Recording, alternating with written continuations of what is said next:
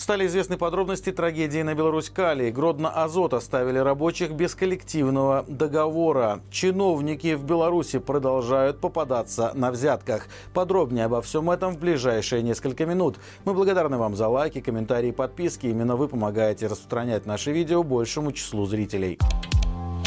Работники Гродно-Азот остались без коллективного договора, который был обеспечивал им социальные гарантии и защиту. Последний раз этот документ продляли еще в 2017 году сроком на три года. Но с тех пор никаких разговоров о возобновлении этой практики не велось. Хотя сами сотрудники не раз возмущались и спрашивали руководителей, когда им вернут законную поддержку. Тем временем руководство предприятия продолжает отчитываться о невероятных успехах и получать государственные награды. А на сайте Государственной службы занятости Гродно-Азот разместил 138 вакансий, хотя еще в марте этого года их было всего 47.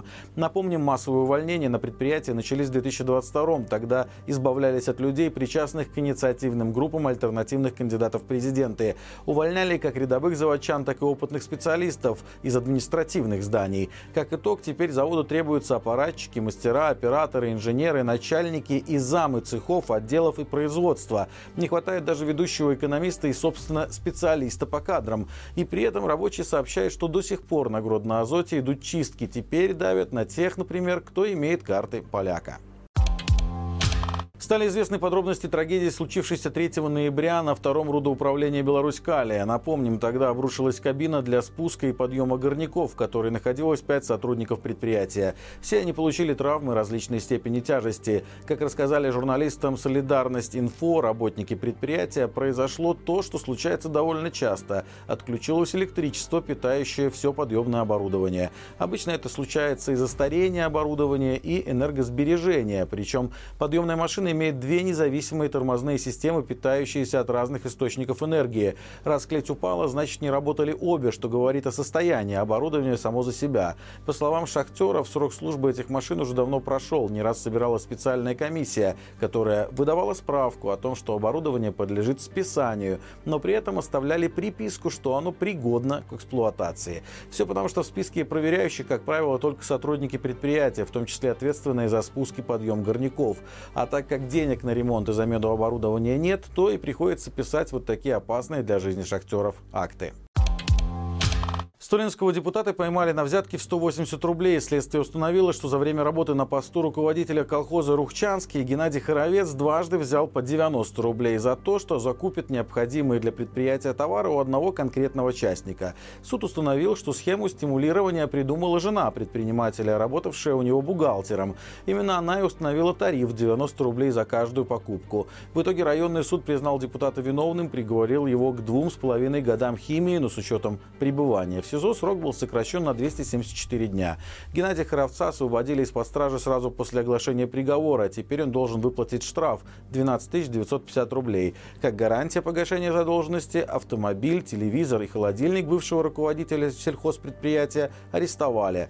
Ранее райисполком неоднократно награждал Хоровца грамотами и благодарностями, но теперь ему запретили занимать руководящие должности в течение пяти лет. Хотя на сайте райисполкома его имя до сих пор значится в списке депутатов сельского исполнительного комитета.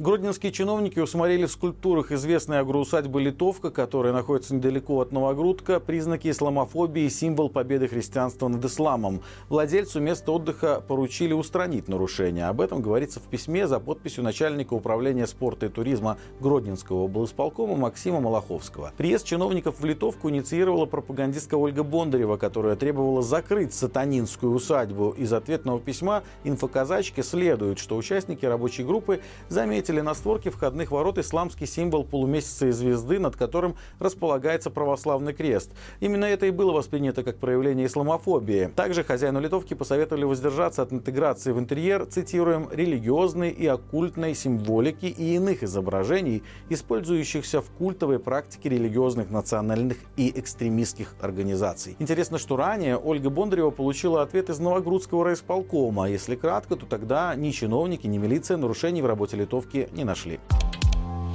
Рыбак из Лепеля разжился таким хорошим уловом, что теперь ему грозят серьезные проблемы и даже тюремный срок. 31 октября инспекторы Березинского биосферного заповедника приехали на озеро Береща, где организована платная рыбалка. Но у 40-летнего рыбака, которого они повстречали на берегу, разрешающих документов не было. Вызвали милицию, прямо возле водоема стоит стенд с информацией о платной рыбной ловле на озере, а сам мужчина знал о необходимости получить разрешение на рыбалку.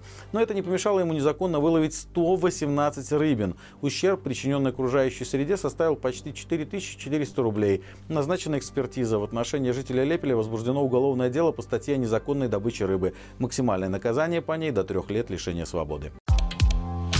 Санитарная служба Могилевской области проверила 50 объектов быстрого питания. Нарушения нашли буквально везде. Об этом сообщает пресс-служба ведомства. В 35 случаях использовалось сырье без маркировки и с неполной маркировкой. Из-за этих нарушений забраковали более 350 килограммов продукции в нескольких кафе.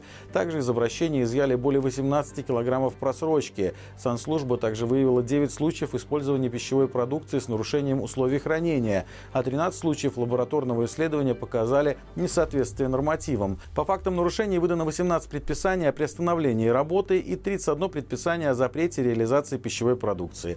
Ранее точки фастфуда проверили в Гродно и Минской области. Там также нашли нарушения на каждом объекте.